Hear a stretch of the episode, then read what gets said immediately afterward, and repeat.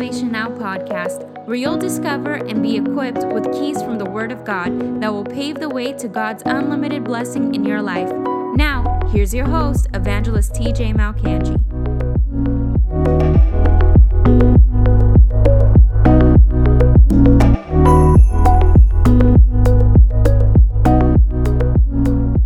fifteen benefits of fasting and prayer, part two. I'm going to go through the first, I think the first eight that we did yesterday, just to give people that are tuning in today that weren't on yesterday a little synopsis or a recap rather as to what we discussed yesterday. Number one benefit, all of these are listed out of Isaiah fifty-eight. So if you go to Isaiah fifty-eight, you can read every single one of these benefits uh, for yourself. But I'm going to give you a summary of what Isaiah Uh, speaks on, and actually it finishes off that chapter by saying the mouth of the Lord has spoken. So this is benefits God by his mouth has listed out for you. Number one, to loose the bonds of wickedness. Fasting breaks spiritual bondage. Number two, to undo heavy burdens. Fasting and prayer breaks the cycle of depression and anxiety in your life. Number three, to let the oppressed go free. Fasting and prayer destroys demonic oppression. Number four, to destroy the yoke. Fasting and prayer invokes the anointing of God to snap yokes of addiction and sinful habits off your neck. Number five, fasting and prayer gives you unhindered access to the light of God's word. Your light shall break forth. Number six, your healing shall spring forth speedily. Fasting and prayer taps you into God's healing process. Number seven, the glory of the Lord will be your rear guard. Fasting and prayer produces a three hundred sixty degree shield covering even your blind spots. Number eight, and this is where we stopped yesterday, you shall call and the Lord will answer you. Fasting and prayer will get, will bring you expedited answers to your prayers. If ever you find that you've been praying for something and it seems like it's just clogged up and there's obstacles and hindrances and you've been praying for year after year and there's no improvement in that situation, try fasting. Fasting biblically has proven to be a tool that unclogs the spiritual pipeline whereby God can funnel to you prayers, uh, answers to your prayers. And um, Daniel is a perfect example of that. Daniel chapter ten, twenty-one days, he's fasting and praying. And when Gabriel came after the twenty-first day, Gabriel said, from the very first day that you opened up your mouth to pray, I was sent to answer you, but the demon prince over the air of Persia withstood me these twenty-one days. But as Daniel fasted and prayed, it actually released heavenly reinforcements to free up Gabriel so that he can bring the answer to Daniel's prayers. And that's what happens. Remember, life is not funfair. Life is is warfare. Life is not carnal. Life is not uh, firstly or primarily flesh and blood. Life is spiritual. The spiritual world preceded the physical world, the material world. And so there is a world beyond what we can see and hear. Paul says it this way in Ephesians six twelve. We wrestle not against flesh and blood, but our warfare is against spiritual forces in heavenly places. And um, And in uh, Second Corinthians chapter ten, Paul says that though we walk in the flesh, our weapons of warfare are not fleshly, but they are powerful enough to subdue spiritual adversaries and oppositions so that we can have victory and act and live as more than conquerors because of Christ who loved, who loved us and gave himself up for us. So let's finish this off, the last, the last seven benefits to fasting and prayer listed in Isaiah fifty-eight. Before I do that, I felt prompted in my spirit to just read this, which is actually going to be an amazing uh, preface for this broadcast. Romans chapter eight, and let's start with verse one. There is therefore now no condemnation to those who are in Christ Jesus, who do not walk according to the flesh, but according to the Spirit. So Paul says here that there's people who walk according to the flesh and there's people who walk according to the Spirit. There's a, there's a difference between Christians who are carnal people, who never take time to fast, who don't pray very much, and people who are spiritually minded Christians. And in this chapter, he actually makes a distinction and contrasts both both uh, categories of Christians. Remember, in First Corinthians chapter one, Paul starts off his letter by commending the Corinthian church, saying they're holy, beloved, called of God, set apart, sanctified, on their way to heaven. But in chapter three, he says, you guys are all carnal. You're carnal Christians. You walk according to the flesh. Yeah, you're saved, but you're fleshly people. You're not spiritually minded. And so in Romans chapter eight, he makes a contrast between the lifestyles of those who are fleshly and those who are spiritual, those who are carnal and those who have a spiritual mind. In First Corinthians chapter two, Paul says that the natural man, the carnal mind, does not understand the things of the Spirit of God, nor can he receive them. Fleshly, carnal Christians cannot receive the blessings that God has to offer. People that are caught up in the flesh cannot walk in the fullness of the blessing of Jesus Christ. They're always uh, people that are going through vicious cycles of frustration. There's always setbacks. There's always, there's, there's no grease or C L R on Or, or lubricant that's lubricating their life, the machine of their life, so that it flows freely and unhindered.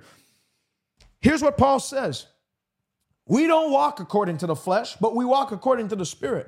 For the law of the Spirit of life in Christ Jesus has made me free from the law of sin and death. For what the law could not do in that it was weak through the flesh, God did by sending his own son in the likeness of sinful flesh.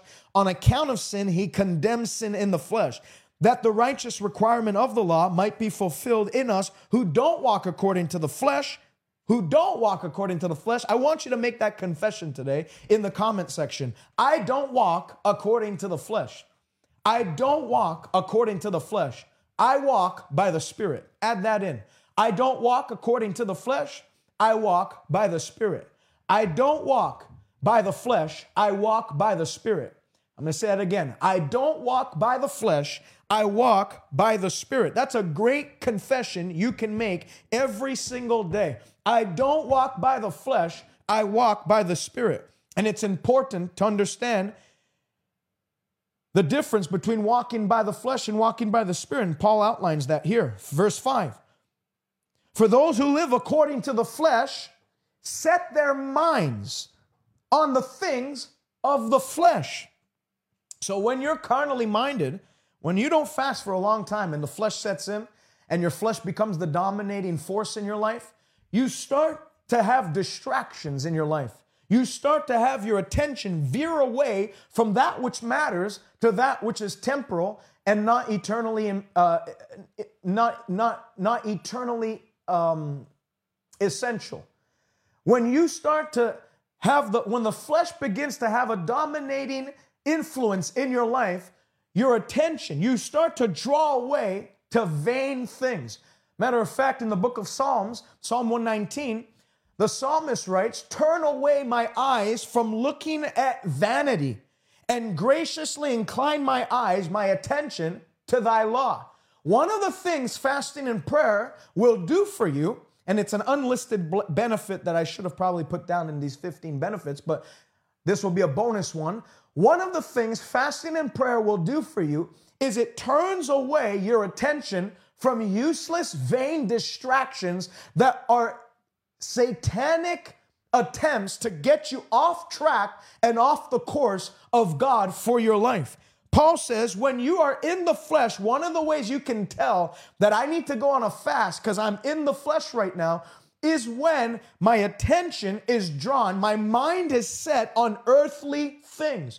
In the book of Colossians, chapter three, Paul says, we who have been raised up with Christ should no longer set our mind on earthly things, but on heavenly things where Christ is seated at the right hand of the Father. He says, set your mind on heavenly things and not on earthly things.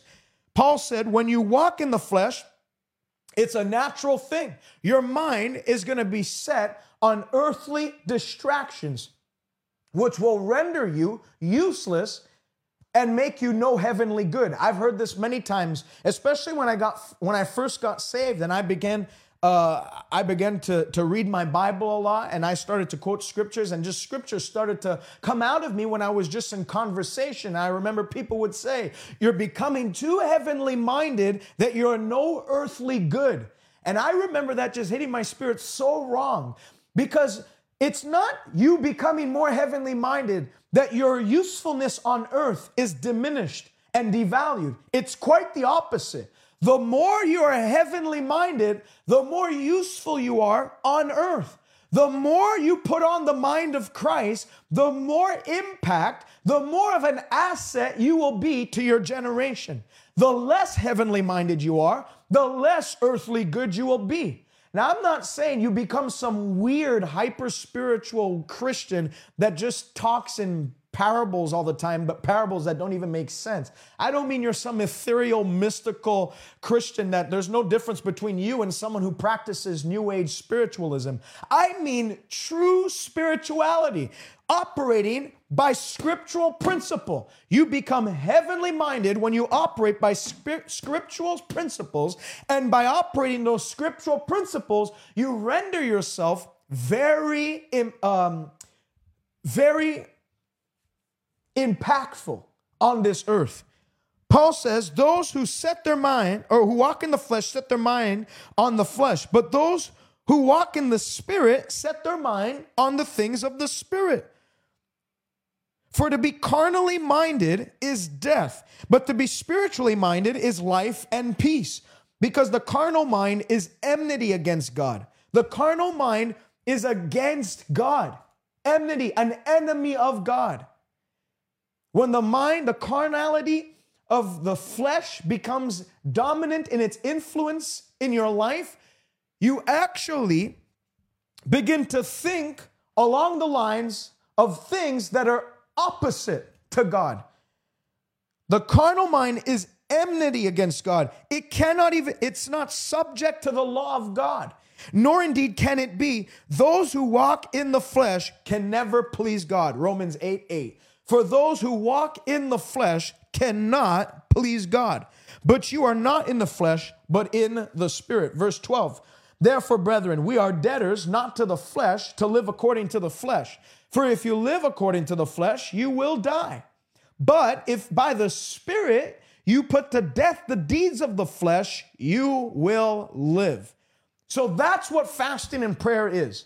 We are by the Spirit putting to death the deeds of the flesh. We are suppressing, we are eliminating the influence of the flesh on our lives, and we are telling the Holy Spirit and God, the Father and the Son, we are telling the Holy Trinity,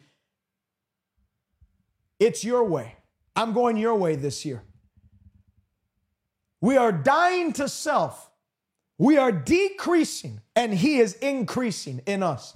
Paul said it this way in First Corinthians nine twenty-seven. Paul, who was a great and of a prominent apostle, wrote two-thirds of the New Testament, a brilliant, brilliant man. And when he got saved and filled with the Holy Ghost, he shook his world, his generation. Yet even Paul, years after his uh, beginning his ministry, writing to the Corinthian church, he says, look, we all run in a race, but we have to run in such a way that we may win. And in verse twenty-seven, he says, even I discipline my body and I put it under. That's what fasting and prayer is. You're putting your body under. You're putting that carnal nature under. You're suppressing the appetites, desires, and influence of the flesh. And you're saying, God, you must increase. I will, de- I will decrease. Paul said, I put my flesh under in subjection to my spirit, lest after I have preached to others, I myself should be disqualified. So even Paul said, I have to assume responsibility of fasting regularly to put my flesh under so that it never becomes the barking dog in my life where I, I'm totally influenced in the direction of it. I put my flesh under lest I should be disqualified. Even Paul, the great apostle, said, there's risk of me being, dis- being disqualified from my assignment and for what, what God's called me to do, if I don't discipline myself in practicing this spiritual discipline of fasting and prayer. It is very important to take time. Just a little preface for the entire broadcast. It is very important, imperative, essential to take time to fast and pray, to make sure. You know, there's the old analogy that an old preacher said. You have two dogs barking in your life. You have the flesh dog and you have the spirit dog. And not the Holy Spirit, your spirit man. Your spirit man, remember Jesus said, your spirit is willing, but your flesh is weak. Pray always that you fall not into temptation. So you have a spirit man who is willing. Your spirit man desires to serve God. Your spirit man is interested in following the path and call of God. But your flesh man, that carnal man, is a dog that keeps on barking, trying to get your attention. And the dog that you feed the most is who's going to win in the battles of life. You can feed your flesh day after day, week after week, and never even take thought in fasting and prayer. And you're going to be what Paul lists out in Romans eight as a carnal pre, a carnal person, a carnal Christian. But if you take time to starve that flesh man and say, hey, body, stomach, you're not in charge. You're not in charge. Do you, do you know that Philippians, Paul tells the Philippians church that there's people whose gods is their appetites? That their stomach, their God is their belly. Their belly rules their life. They, they're totally dominated by their stomach. Not just their physical stomach, but their fleshly appetites and lusts and desires. Matter of fact, in James chapter one, the Bible says, those who fall into temptation are drawn away by their own fleshly lusts. And when they fall into temptation, it gives birth to sin. And when sin is fully grown, it brings forth death. So the way to cut that thing and uproot it at the at the uh, the root and nip it in the bud is to to tell your your your your stomach, to tell your flesh, to tell your body, your carnal mind, uh, carnal man, you're not in charge. And to prove that you're not in charge, I'm going to take dominion over my strongest urge, which is to eat. The strongest urge you have in life is eating. And so if you can take them in, that's why people that fast and pray are generally very disciplined, consistent people, because they've learned to take control over their strongest urge. And if their strongest urge, which is eating, has no influence on them and can't dominate, rule, or control them, then all the other urges of the flesh are under that. So let's go through the remainder of the fifteen benefits of fasting and prayer. Number nine, benefit of fasting and prayer. The Lord will guide you continually. Ezra chapter eight and verse twenty-one. Divine direction is a product of fasting and prayer. When you fast and pray, you engender divine direction for your life. It produces divine direction for your life. Why? Because when you fast and pray, we just talked about it, the first twenty minutes of this broadcast, you are neutralizing your flesh man. We said before in Romans eight, it says your carnal man is at odds with God. It's against God.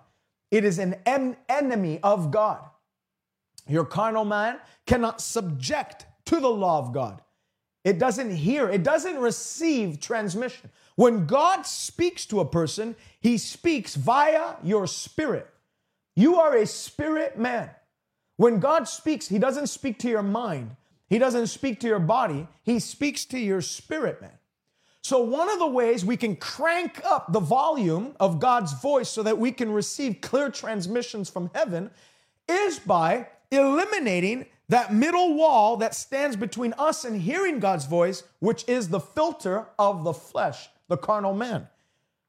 When you fast and pray, you're neutralizing that filter, you're removing, you're eliminating that filter so that there's no hindrances, there's no cell phone tower blockers. You know, in some buildings you go into them and uh, you have terrible, terrible reception on your phone and you don't understand why. Sometimes it's because they have cell phone tower blockers. Fa- uh, the flesh is like a cell phone tower blocker. It hinders you from receiving heavenly transmissions. When you fast and pray, those blockers are turned off so that there's a clear transmission and you can hear clearly. Roman, uh, Ezra chapter eight, verse twenty-one, they're at a place now where they don't know what to do. They don't know where to go. They're, they just Ezra's leading the Israelites back out of captivity and into Jerusalem. And on the way, there's robbers, there's raiders, there's all kinds of enemies on the way. And so in a state of not knowing what to do, here's what Ezra does. So I proclaimed a fast. I proclaimed a fast there at the river of Ahava, that we might humble ourselves before our God. See, you're not entitled to divine direction when you are a prideful person. Because when someone's prideful, first of all, they don't even seek out divine direction. When somebody's prideful, they think these things. I can do it my way. I'm strong enough to get it done. I don't need anybody's help. I'm smart enough. I'm strong enough. I can do this. The Bible says there's a way that seems right unto men. Its end is the way of death. So that's why the Bible says pride comes before fall. Fasting and prayer is a sign of humility. You're telling God, Lord, I can't do it by myself. I don't know what to do in this situation and circumstance. I desperately need your help. And to prove it, I'm not even interested in eating until I receive clear instructions as to what to do. So I proclaimed the fast, Ezra said, at the river of Ahava, that we might humble ourselves before our God to seek from him the right way for us, for our little ones, and for all our possessions. So God is interested. Get this. God is interested in guiding you, not only yourself, your children. God wants to show you things in this time of fasting and prayer that will allow you to become a better parent, to have a spiritual sensitivity to his voice that will allow you to, to direct your children in the way of the Lord so as to prevent them from hardship in life, things you may have gone through. Fasting and prayer will give you instruction from heaven to guide not only yourself, the Bible says, our little ones, the children, the next generation. You know, there are a lot of people who, they believe that life is the greatest teacher. That's a bunch of horse rubbish, horse manure. That's not true. Life is not the best teacher. What an insult to the Holy Spirit, and what an insult to the Word of God. All Scripture is given by God, inspired by Him, profitable for teaching and training. Doesn't say all lessons or all experiences in life are profitable for teaching. Now, I'm not saying that if you go through something, God can't teach you things in that, but his number one way of teaching is not through experience. God teaches and directs us via his word. His word is the vehicle of his instruction. We receive divine direction from his word and from the Holy Spirit of God, who is the spirit of wisdom and counsel. So you could go the way that the world, you know, it's worldly wisdom to say, well, you know, we just take it as it comes. You know, we we trial and error, baby. That's the best way to learn. Just try. Failure is the best lesson. That's not true. You know, there's a failure-free zone in life, failure-free path in life that you can venture on. And that's by listening to divine direction via the Holy Spirit and the Word of God. Ezra didn't say, so I sat down with the elders and we just said, you know what, let's just go. Best thing we can do is just go, and we'll take it as it comes, and we'll we'll sort things out on the way. That's not what Ezra said. Ezra said, we proclaim the fast to humble ourselves so we can find out, God, we don't know what we're doing. Show us what to do. Some of you are at a gridlock right now. You're at a roadblock in life. Maybe you're at a fork in the road. You have two decisions to make. You have uh, you can either go one way, or it's one decision, but one decision uh, between two things. You can go one way or the other way. Maybe it's a job, a career. Maybe you have an opportunity to do something, and you're fasting and praying right now that God would show you and direct you in the right way to go. I want to encourage you today. God's not trying to hold back instruction from you. God's not trying to make things difficult. See, one of the main reasons people don't receive divine instruction or divine direction is because they don't truly believe God is good enough to actually make things clear to you. They think God is some mysterious God. He's not mysterious. Matter of fact, if you read Deuteronomy, I believe it's in chapter thirty, it says God is not mysterious. It actually says that. The word of God, the instructions of God are not mysterious. He's not, how many of you know he works in mysterious ways? No, he doesn't. No, he doesn't. But T J, doesn't the Bible say that his ways are higher than our ways and his thoughts are higher than our thoughts? Doesn't it say that? Yeah, under the Old Testament, his ways higher than our ways, his thoughts higher than our thoughts, and we didn't know what to do. But under the New Testament, we have received the Spirit of God so that we can have access into the mind of God to think the thoughts of God and know the ways of God. Matter of fact, the Bible says in the book of Psalm one hundred three that God made, way, made known his ways unto Moses and his acts to the children of Israel. God desires to make known his way to you. He wants to show you the way to go. He doesn't want you to venture aimlessly in life, going around the same mountain year after year, not knowing what to do and paralyzed and staying stuck in this position because you're afraid that if you take a step forward, it might be the wrong way and you'll collapse. That, that's not a life worth living. God, the Bible says, teaches us to profit, and he leads us in the way that we should go. Isaiah forty-eight seventeen. The Bible says in Jeremiah six sixteen. Matter of fact, let me read it. Jeremiah six sixteen. This is the words of the prophet Jeremiah, who I believe had good insight into how God operated. six sixteen. Thus says the Lord, stand in the ways and see. Yes, ask for the old paths where the good way is and walk in it. Then you will find rest for your souls. But they said, we will not walk in it. Stand in the ways and see. Ask for the old paths. God's saying, ask for me. Ask of me the old paths. Ask for me the right way, wherein the good way is, and you'll find rest for your souls.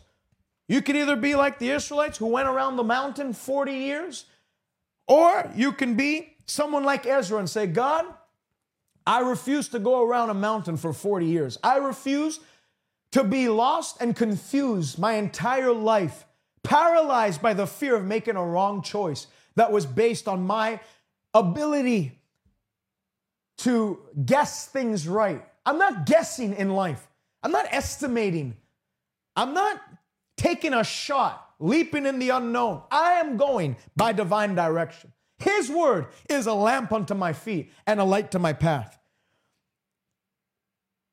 For I was ashamed to request of the kings an escort of soldiers and horsemen to help us against the enemy on the road, because we had spoken to the king, the hand of our God is upon all those for good who seek him, but his power and wrath against those who forsake him. Verse twenty-three, so we fasted and entreated our God for this, and he answered our prayer. He showed them. He showed them.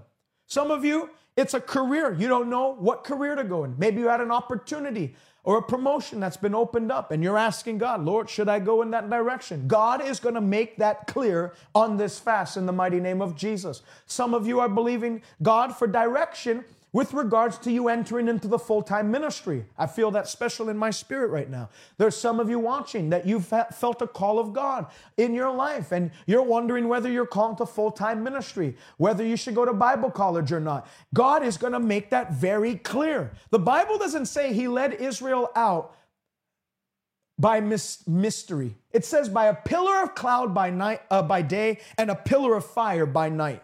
It was an obvious thing. It was an obvious thing. It was a clear, clear direction. It wasn't some wind that blew and they said, you know what, maybe the Lord's bringing us here. You talk about how some people are led by the Spirit. You know, I was praying about this and I looked up into the sky and there was a cloud that looked like, are you serious? The Bible says he leads by a pillar of fire. It's an obvious thing. It's a clear thing. It's something that you can't mistake for some for, for another thing. It's uh, it, unmistakable guidance. He will show you the way to go. You look at it in Moses. Moses is fasting and prayed for forty days and nights on the mountain. And that's where he received clear instructions for the Ten Commandments, which I said yesterday has paved the way for modern-day judicial systems pretty much worldwide. It was during a time of fasting and prayer that Moses received instructions on how to lead the Israelite people. Second Chronicles, I want to read this because this came into my spirit before while I was preparing. Second Chronicles chapter twenty. It happened after this that the people of Moab with the people of Ammon and others with them, besides the Ammonites, came to battle against Jehoshaphat. And some came and told Jehoshaphat, saying, a great multitude is coming against you. Maybe something has come against you at the end of twenty twenty-two. Something has come against you uh, in recent days, and it's totally baffled you, put you into the corner, and you don't know what to do. You've been faced with a situation, a circumstance that you're at loss of words for. You don't know. You genuinely have no idea with how to deal with this present situation at hand. Well, here's what, here's what Jehoshaphat did. A great multitude's come against you beyond the sea from Syria, and they're in Hezazon Tamar, which is En-Gedi. And Jehoshaphat feared. But he didn't stop at fear. You might be facing something that has caused genuine fear to stir up from, in, from your heart. You're actually afraid. You don't know if you're going to make it through this thing. Maybe it's bankruptcy. Maybe it's an, a financial report that you don't know if you're going to even, uh, you're, you're going to be with a home by the end of this year. Fear comes to everyone. Even the great generals of faith are not Uh, are not uh, exempt from fear. Fear is, is part of the flesh, the carnal nature. Fear, it can come. But how you deal with fear is totally in, up to you. Totally up to you. You can either fear and wallow in that fear and fall victim to that fear and cripple yourself and not move on and just say, you know what, I'm just going to roll up into a ball and stay here. Or you can do what Jehoshaphat did. He set himself to seek the Lord, and he proclaimed a fast throughout all of Judah. So Judah gathered to ask help from the Lord. Hallelujah.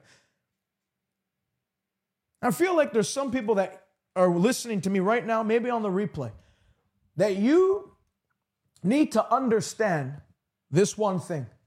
God is a helper and desires to help you. I know it's simple A B C stuff, but some people need to hear it again and again and again and again until they finally be- believe it. Do you know what John said in First John chapter four?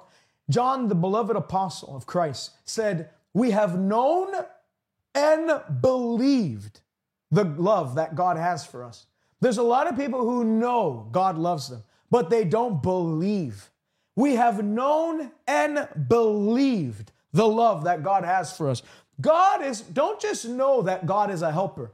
There's some people who quote, God is a very present help in time of trouble, as like it's some fortune cookie paper that you got out of a fortune cookie, as if it's some, some cliche Christian statement.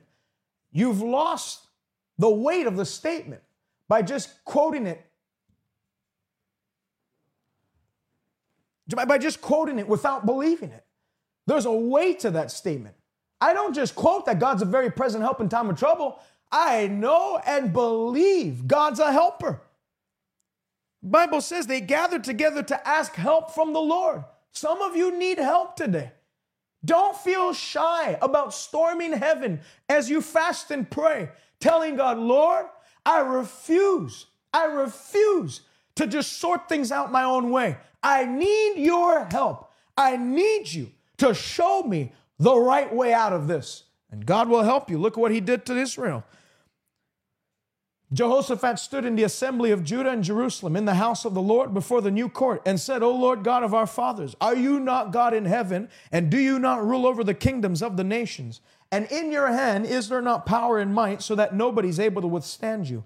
Are you not our God who drove out the inhabitants of this land before your people Israel and gave it to the descendants of Abraham, your friend forever? And they dwell in it and have built you a sanctuary in it for your name, saying, if disaster comes upon us, sword, judgment, pestilence, famine, we will stand before this temple and in your presence.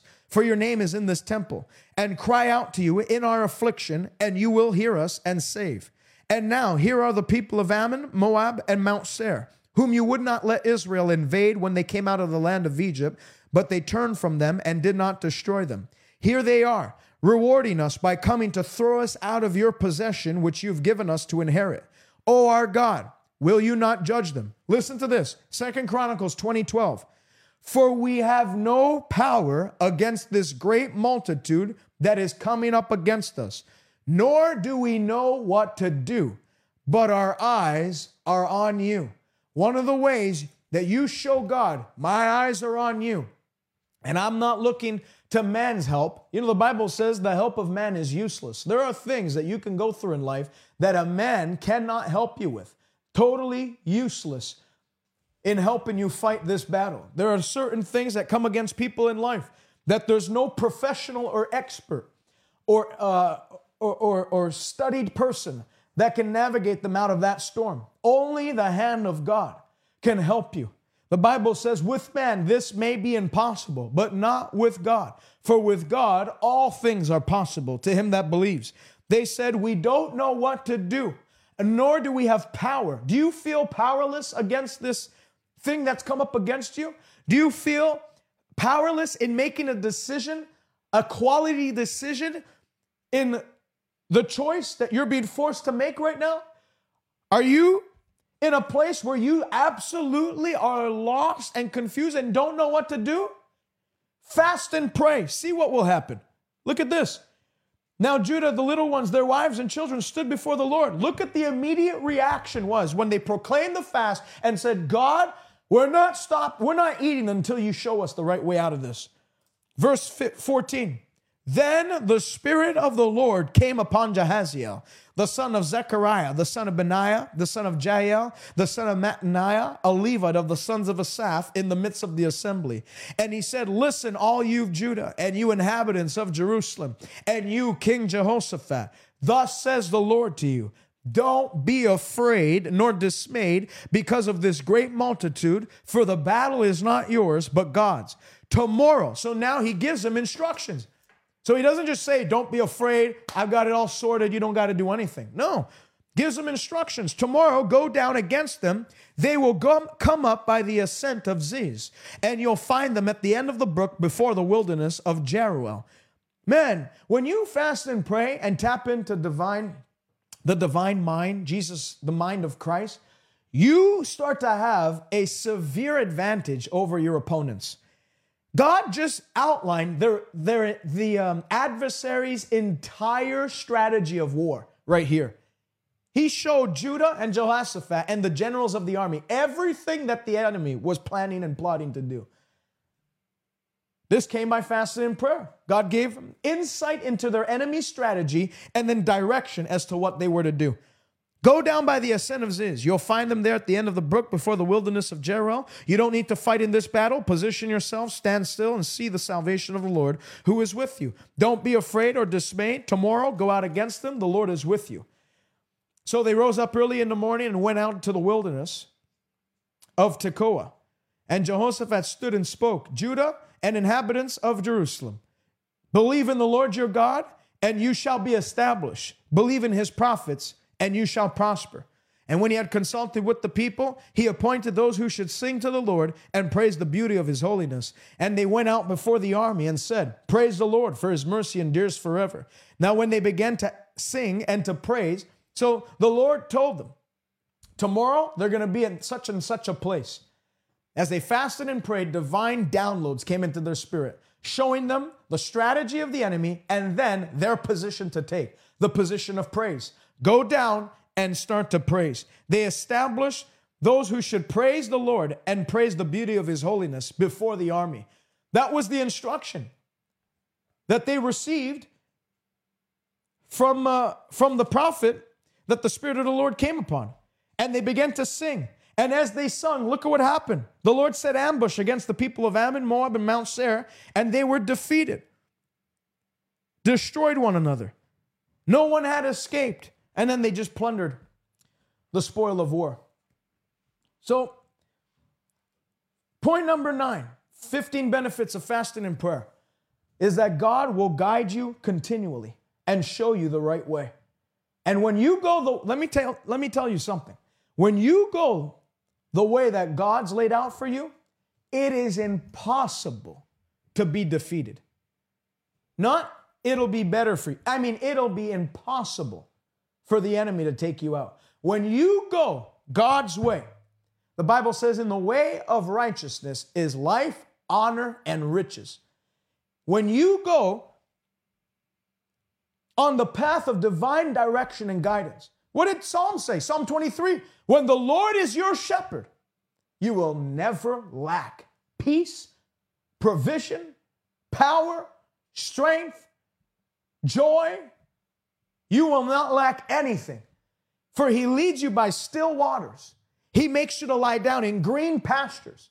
The Bible says he leads you in the paths of his righteousness for his name's sake. Yea, though you walk through the valley of the shadow of death, when you're in a place where you don't know what to do, you don't know what route to take, you're, you're at a, a place where there's a fork in the road, you're in the valley of the shadow of death,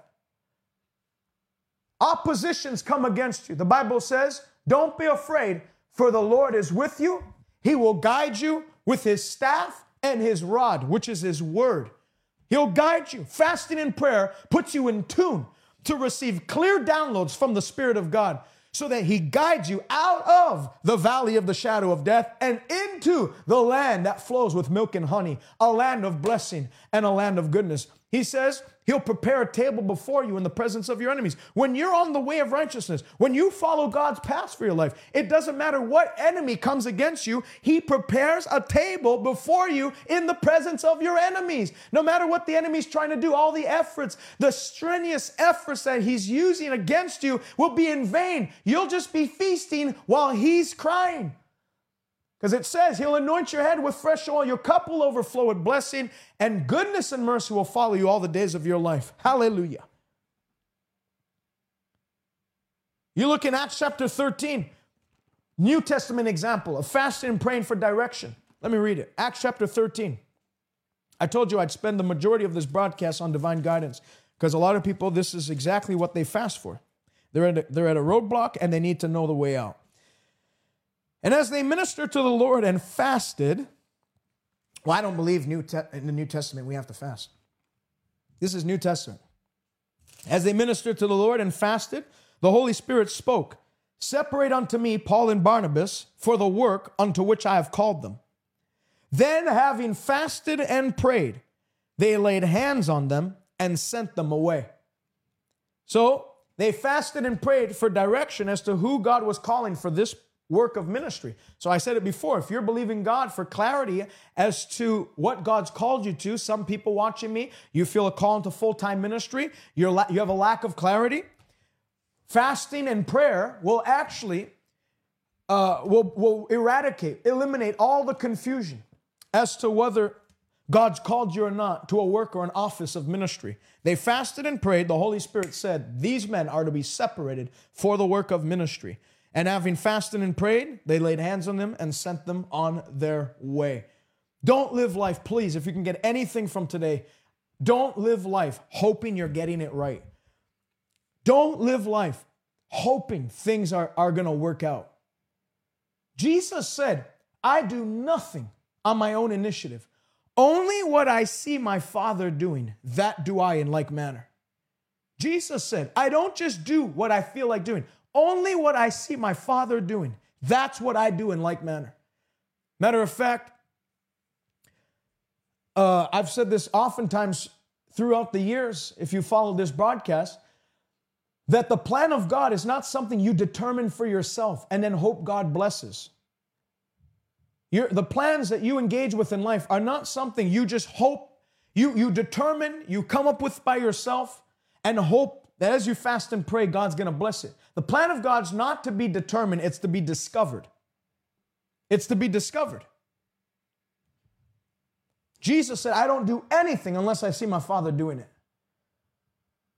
God wants to show you what to do in this year. He wants to give you specific assignments. He wants to show you uh, precise things.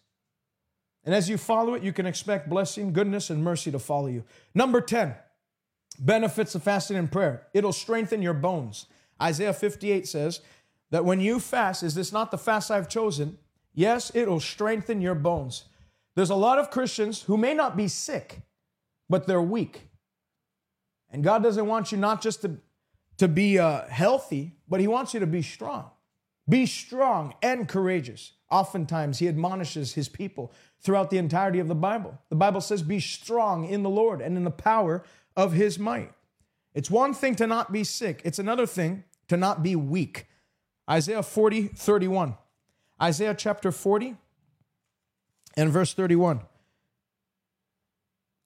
But those who wait on the Lord, fasting and prayer is a way that we wait on the Lord. Those who wait on the Lord shall renew their strength. They will mount up with wings like eagles. They will run and not grow weary. They will walk and not faint. Those who wait on the Lord will renew their strength. Do you feel weak? Do you feel like you're hanging on by a string? Do you feel like you're on the brink of burnout? It might sound counterintuitive to go on a fast when you feel like you're going to burn out. But it actually, it actually is a divine strategy to replenish your strength. Fasting and prayer is a divine strategy designed to replenish your strength.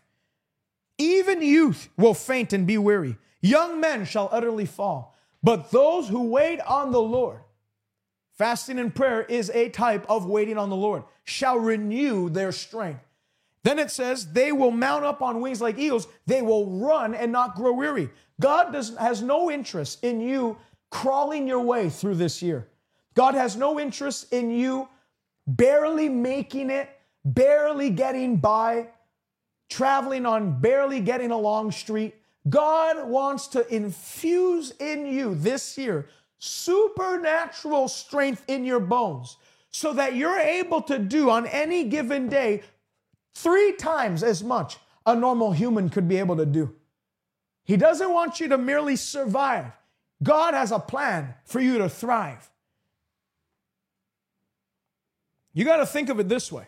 Moses, who fasted forty days twice, the Bible says at one hundred twenty years old, his strength was not abated. He didn't have a lack of strength. At one hundred twenty, he wasn't like winding down. He didn't die because of old age. He just, the Lord just took him.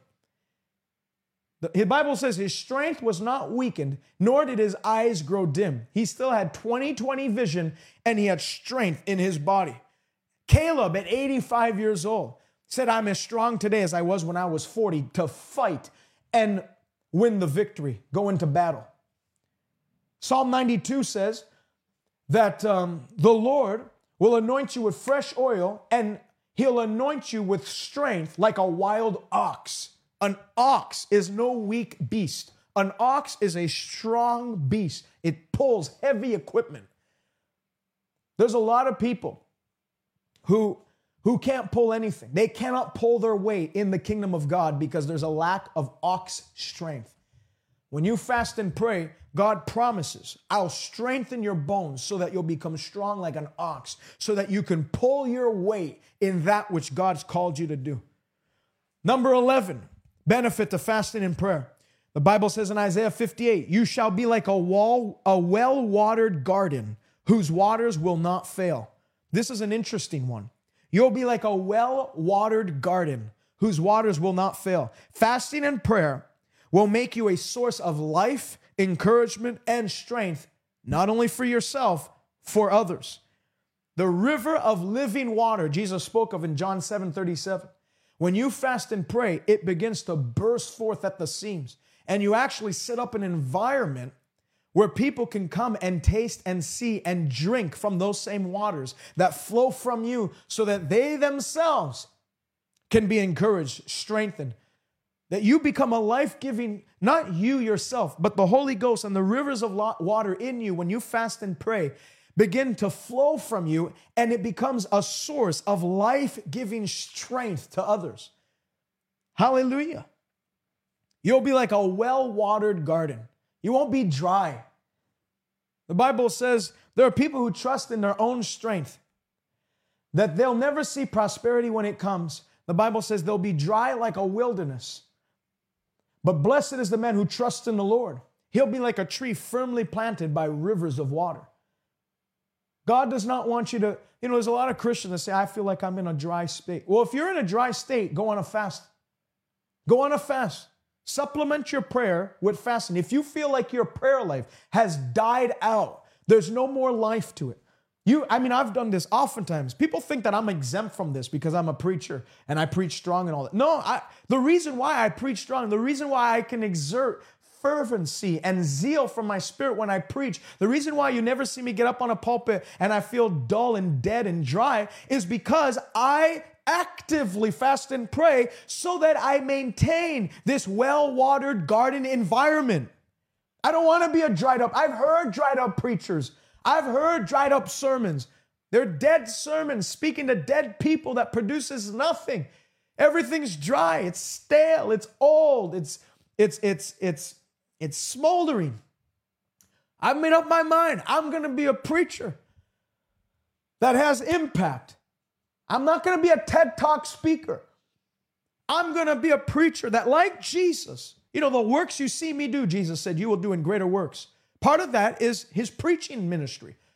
I'm going to be like Jesus when I preach, where people come and are astonished at his words because his words are spirit and they are life. If you feel like your prayer life's died out, if you feel, if you're a minister and you feel like your words don't carry the same weight and power, go on a fast and pray that God anoints you afresh and anew with Holy Ghost fire so that when you speak, you have the same pressure and power Jesus had in his words. That those two men on the road to Emmaus, as they heard Jesus speaking, they said, our hearts burnt within us along the way. If the word of God's not burning in you, it won't burn through you and And it won't burn in others. You need to maintain this, this zeal through fasting and prayer so that you never become some lackadaisical preacher, some Christian that's lukewarm, indifferent, apathetic.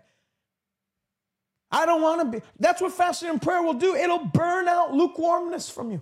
It'll purge you from indifference. It'll burn out all the hindrance of the flesh that would prohibit you from being used mightily of God. It burns out the distractions, the, the, the lure towards distractions. It burns out that North American patsy Christianity.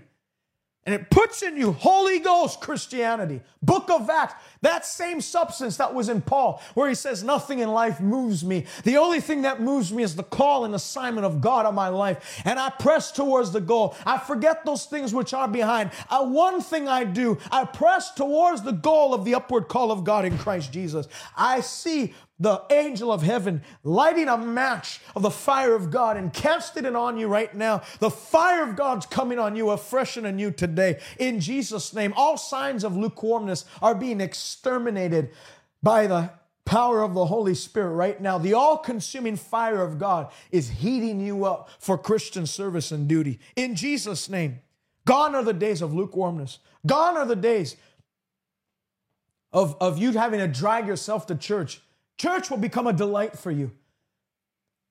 Gone are the days of you having to drag yourself into the prayer closet. Prayer shall become a delight for you again. In Jesus' mighty name.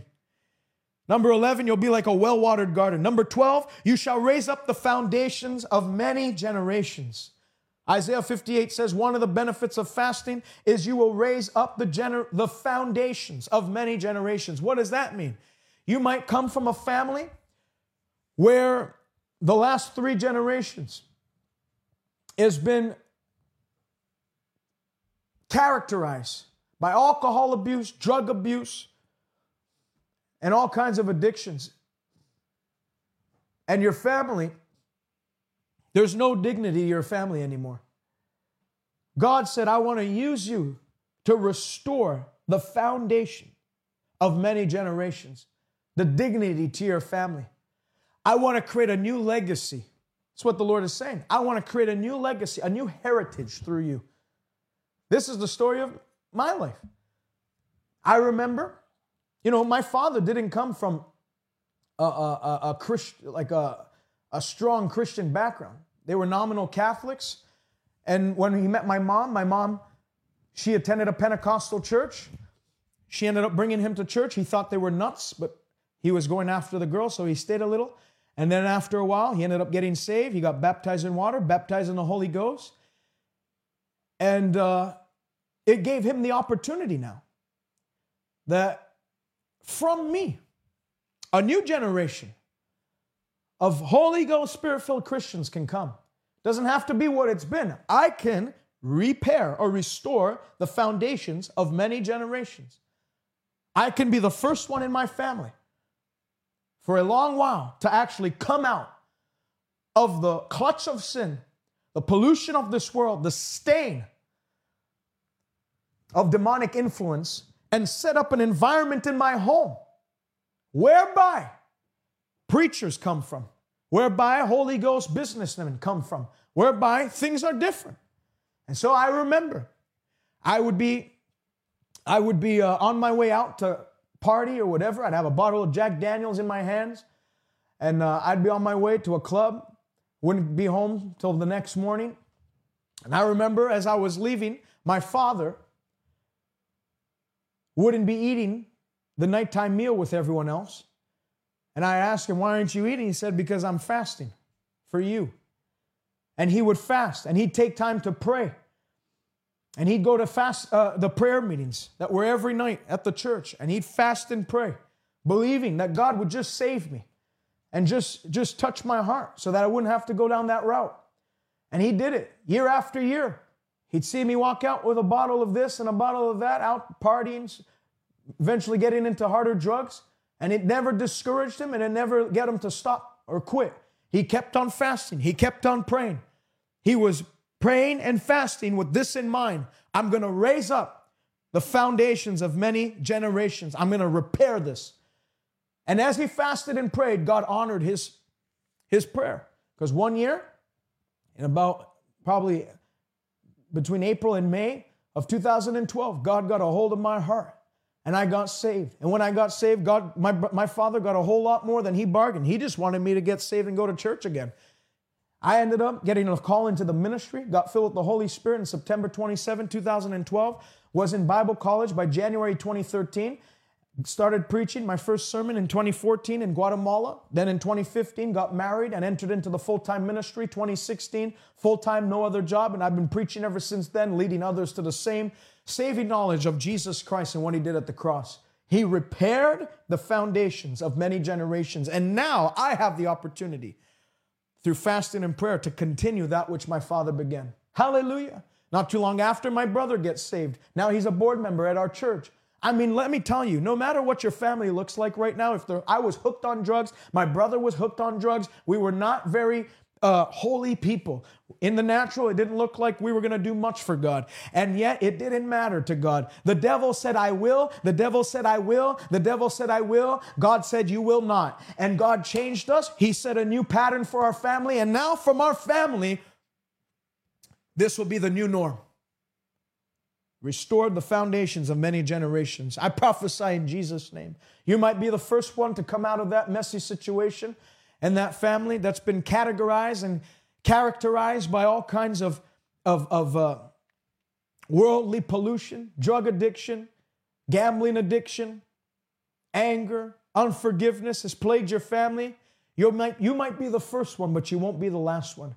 You shall be used by God to restore the foundations of many generations in Jesus' name. You'll, your life will set the pace for your children. They won't have to go through what you went through. They won't have to suffer that which you suffered. Remember, in Deuteronomy thirty, it says, "Choose life that both you and your descendants will live." The decision you have made to choose life and to fast and pray, to be used to restore the foundations of many generations, it will affect not only your life, but generations after you will be affected, just like David. Hallelujah. Do you understand? David lived such a life of purity before God. He lived such a life that was after God's own heart, pleased God throughout his life, that years, hundreds of years, I think it's like two hundred fifty years later, God is displeased with the king of Israel, but he said, "For the sake of David, your fathers, Your father, I will not destroy you. For the sake of David, your father, I will not destroy you. You can do something and set up something for generations after you that even if someone gets off route, it's for the sake of your life that God shows favor to them and in wrath remembers mercy. Number thirteen, repairer of the breach, restorer of streets to dwell in. This comes hand in hand with number twelve. Fasting and prayer can shift the direction of a city, state, and nation. The restorer of streets to dwell in. There are many cities in America that you can no longer dwell in. There are many streets in the cities of America that used to be safe, used to be nice neighborhoods, and now they tell you don't go through that neighborhood. If you go, lock your doors. The Bible says one of the benefits of fasting and prayer is you repair the breach and you restore the streets to dwell in. Where there's no more, you know, in twenty twenty, we had all those riots, all that stuff. Fasting and prayer can actually deter all that demonic agenda for rioting in the streets and, and, and uproars in streets and make the streets of America, the streets of Canada, pl- streets once again to dwell in where our neighborhoods are safe. It can act, fasting and prayer can actually have influence on the crime rate in your community. I'm telling you. It's a real thing. I was listening to a man of God. They were on a fast in July of this year, forty days of prayer and fasting and all that. And during that time, uh, the greatest fentanyl drug bust was discovered in the United States as they were praying and fasting. I don't think that's coincidence. There's no coincidence in the kingdom of God. There's cause and effect. Number fourteen, I'll cause you to ride on the high places of the earth. Fasting and prayer will trigger off divine promotion. God is the only one that can promote. And he said, when you fast and pray, I will cause you to ride on the high hills of the earth, where you become the head always and never the tail, above always and never beneath. You feel like you're the runt of the litter? Fast and pray. When you do that, you're humbling yourself before the hand of God. And God said, if you humble yourself before me, I will lift you up. Your lifting up is sure if you'll lower yourself and put yourself in a lowly state through fasting and prayer. God will lift you up. And the good news is, is, is when God decides to lift you up, there's nobody that can bring you down. There's no force that can, that can pull you down when God's decided to push you up. Gravity can't keep you down when the Lord says it's time to rise. As you fast and pray, twenty twenty-three will be a year where you, where you rise to the top of your field, wherever field you find yourself in, accounting, uh, landscaping, whatever it is, I, I pray in the name of Jesus, as you fast and pray for divine promotion, that God will make you to ride on the high hills of the earth this year. Isaiah forty-one, uh, forty, verse thirty-one, we talked about it before. He'll renew your strength and you'll mount up with wings like eagles. Eagles don't fly low. Eagles fly higher than any other bird. You will fly high in Jesus' name. And every one of your enemies, they'll have nothing, they'll do nothing that they can do about it. All they'll do is grind their teeth as they see you go higher and higher. This is a scripture that's popping up into my mind right now. Psalm one twelve. Psalm one twelve. Listen to this.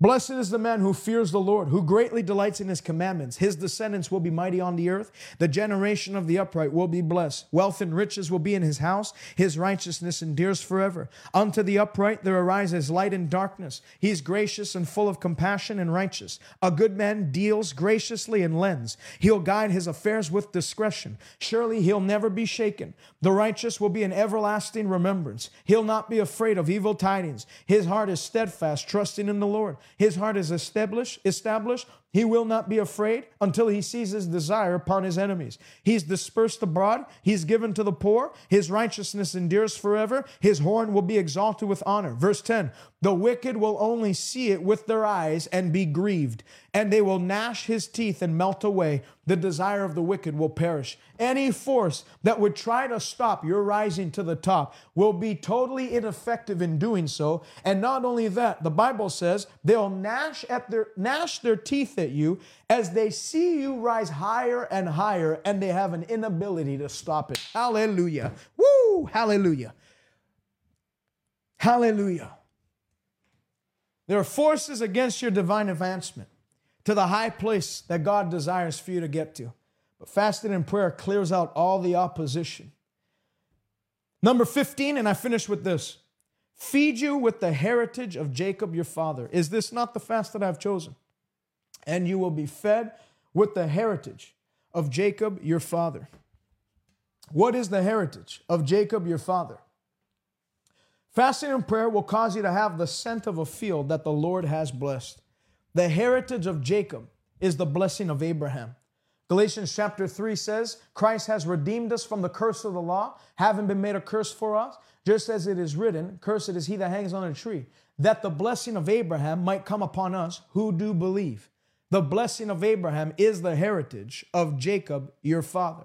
God told Abraham, I'm going to bless you. And then he said, your descendants will be blessed. Isaac, when he was alive on the earth, God showed up to Isaac and said, I'll bless you as I blessed Abraham.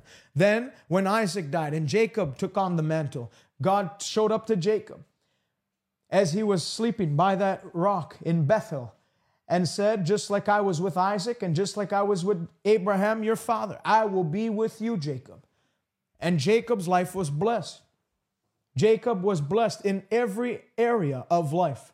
Jacob was blessed financially. Bla- Jacob was blessed spiritually. Jacob was blessed uh, materially. He had blessing overflowing everywhere. The blessing of Abraham causes you to overflow in every area of life. Fasting and prayer will give you a scent. There'll be a smell on you. You smell blessed. You know, Jacob's son Joseph had this. Genesis chapter thirty-eight. Let me read this. Powerful, powerful, powerful scripture. And I want you to understand as I read this, this, this heritage of Jacob is on you. This blessing of Abraham is on you.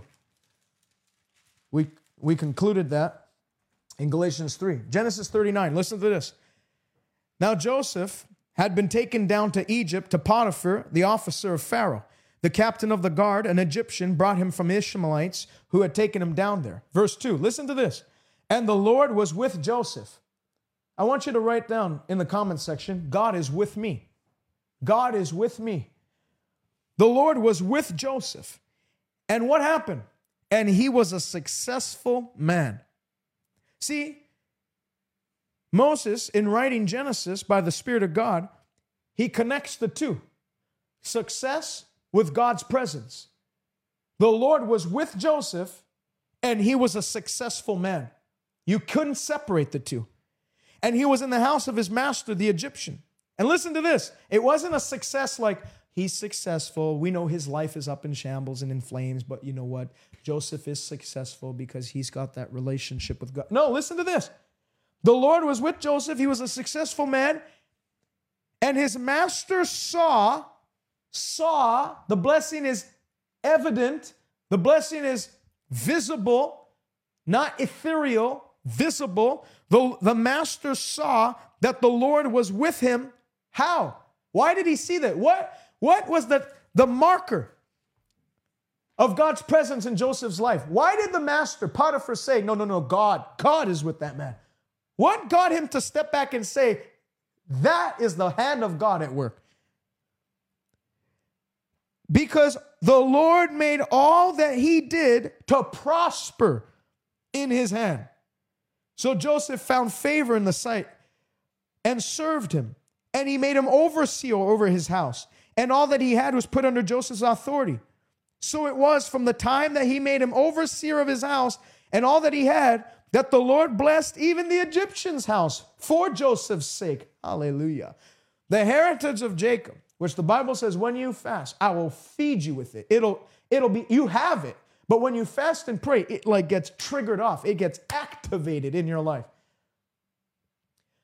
That heritage is not only going to affect you, it affects those around you for your sake. Abraham had this. Abraham is blessed. Lot comes with Abraham.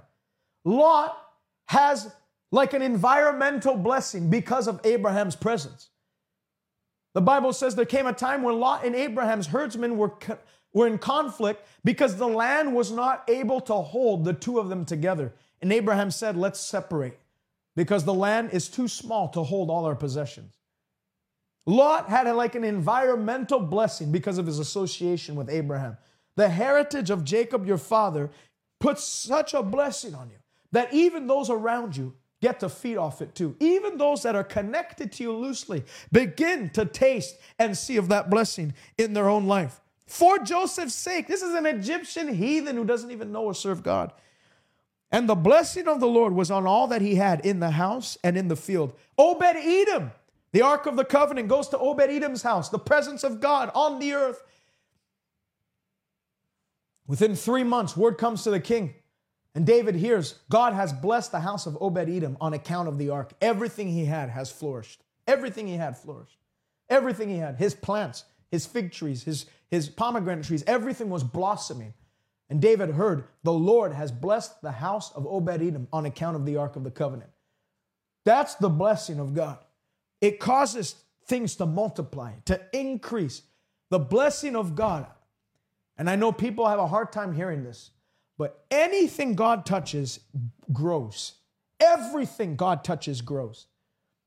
Matter of fact, in Deuteronomy twenty-eight, it says, I'll put a blessing on you and into all to which you set your hand to do.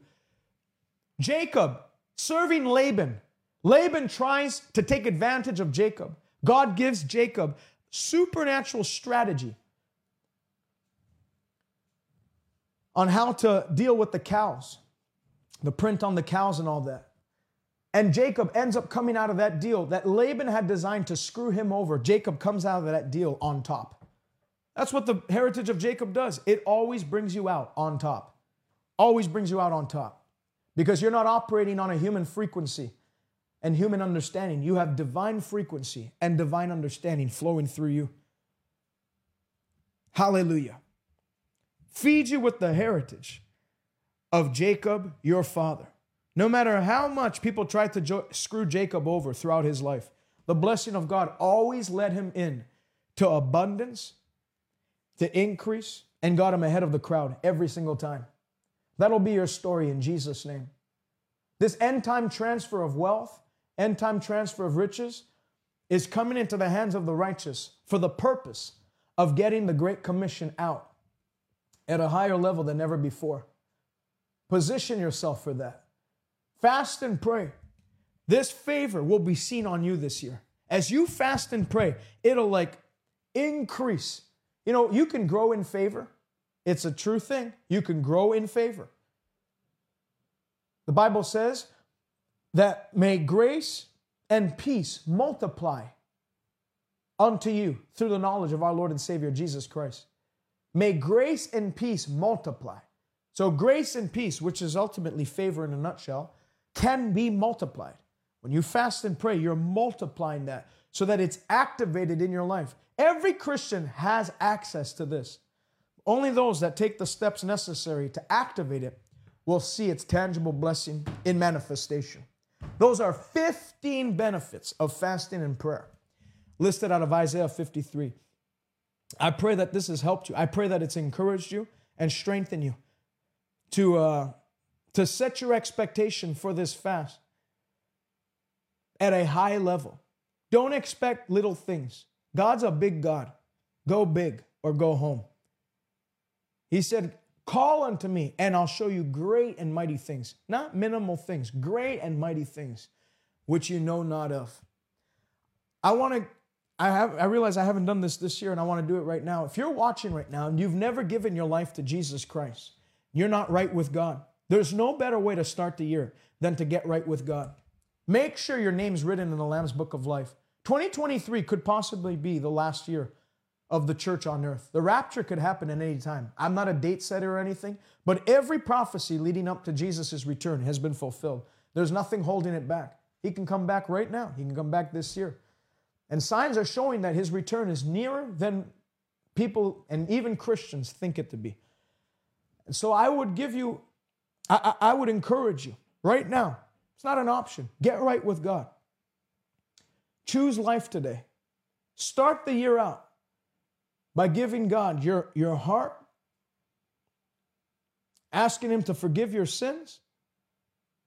Whatever happened in twenty twenty-two, forget those things which are behind. Don't be bound by your past. Don't say, well, I've got a lot of stuff to sort out before I get to God. You'll never come to God. It's pride that keeps people from God. Well, I've got to sort things out. You'll never sort it out by yourself. Give it to God. Cast your cares on Him. He cares for you. He'll make every crooked place straight. He'll sort things out for you because He loves you. If you've never given your life to Jesus, you do that right now. If you have, but you'd like to recommit your life to Christ, you do that right now with me. If you want to rededicate your life to Jesus, pray this with me right here and right now. Say, Father, in Jesus' name, I come to you. I know that I've sinned. Forgive me of all my sins. Wash me by your blood. For I believe you raised Jesus from the dead. I confess Jesus is my Lord. I will live for you. Fill me with the Holy Spirit. And where I was weak, make me strong. I'm a new creature. Today, old things pass away. Everything becomes new. Heaven is my home. God is my Father. Jesus is my Lord. And I'm never looking back. Amen. Amen. If you prayed that prayer with me, I want you to go on my website, salvation now dot c a. The first link that pops up is I just got saved. Click that. Fill out the form. Never going to hassle you for money or anything like that. I just want to send you a package free of charge. It has a Bible. It has some reading material just as a way of getting you started and welcoming you into the family of God. Welcome to the family of God. Stay connected with us by visiting us on Twitter, Instagram, or Facebook by searching at T J Malkanji, or visit us online, w w w dot salvation now dot c a. God bless you, and until next time.